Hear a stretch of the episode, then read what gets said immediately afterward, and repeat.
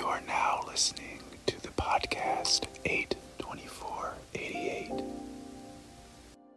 To get lost in the winding roads or to visit the swans at the Hotel Bel Air. Anything to be late to assembly. They were California cool, nonchalant, irreverent, carefully cultivating a sense of irony. When Sally and her lab partner had to dissect a fetal pig, they named the cadaver Sir Francis Bacon. Sally's yearbook photograph, posed like Rodin's The Thinker, was accompanied by Jean Paul Sartre's absurdist riff on Descartes. I don't think, therefore I am a mustache. And that was a selection from today's book Sally Ride, America's First Woman in Space, by author Lynn Sherr. Page 8 Child, so morphed, car into bear, and then finally bear. The name stuck and the pattern of their sisterhood was set. Sally loved being in control. Bear says, without rancor, she always dictated what the game was going to be and what the television show was going to be, and it was fine. Also, she'd always win. She liked to win, and I learned how to be a gracious loser. Bear shrugs off the role she was assigned, steering me to another favorite TV cartoon, Rocky and Bullwinkle, with an intrepid flying squirrel and a loyal backup moose. I think it was just the prerogative of being the older sibling and having a younger sibling who would go along with it. Sally always struck me as being much braver and much smarter, so she should be Rocky to my Bullwinkle. It took a special sister to permit and laugh off such dominance. Special parents, too. After Sally's first space flight, a colleague approached Dale and asked, Aren't you proud of your daughter? Which one? he responded. Bear would take her own road less traveled, ancestors' church goings, bent to become a Presbyterian minister. Her gift for connecting the spiritual to the mundane was evident to everyone, including her mother, whose highest compliment tended to be, That wasn't half bad. Joyce did much better in a letter to Sally some years later, writing about Bear. Preaching I can take or leave, but she's good.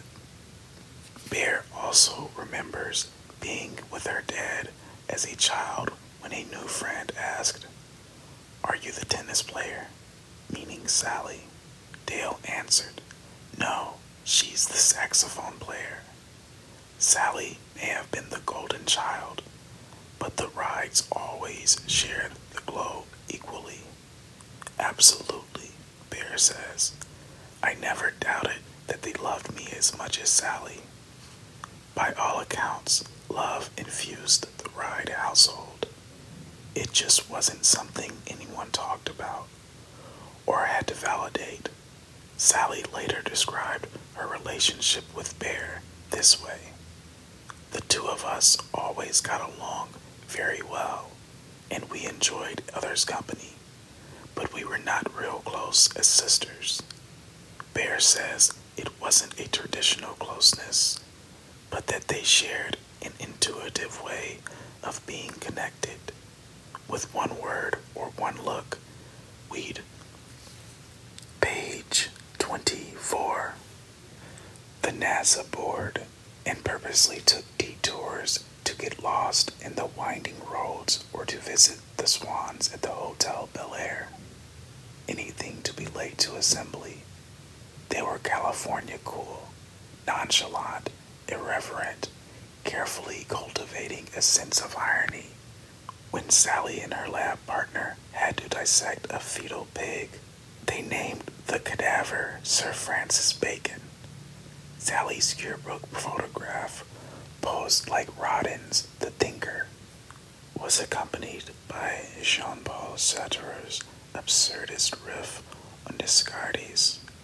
I don't think, therefore I am, a mustache. Determinedly blase, Sally sometimes put off studying until the car ride to school. She could have gotten A's in every subject, Okie recalls, but she didn't work to get A's in every subject. If she liked a teacher, she would work, but she could look really snide and roll her eyes, and the teachers could tell that she was kind of making fun of them. I mean, she could be obnoxious. She wouldn't come out and challenge them so much, but she would, you know, just give this look.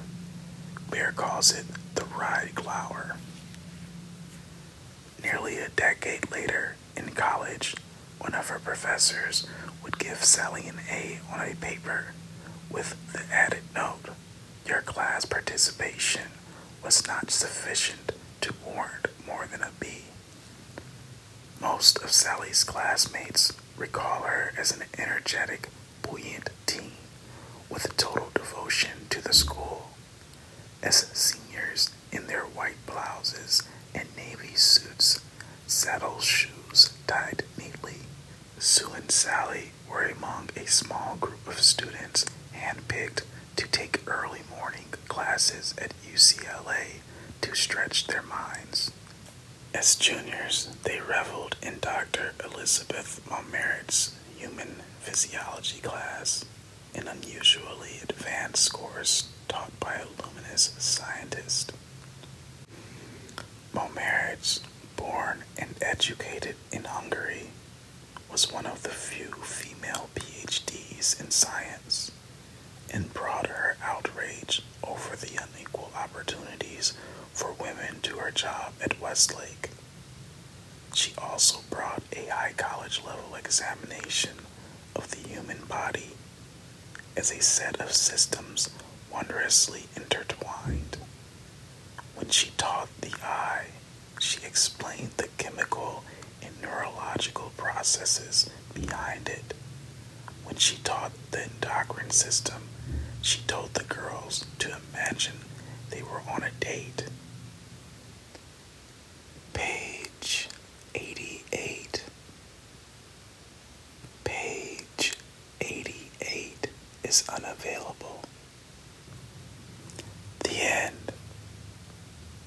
Sally Ride, America's first woman in space. Lynn Sherr. Throughout the flight of literature, you will find a story that touches your soul. Please support the authors in this show by viewing the books on the website 82488.com. That's numbers 824, the word 80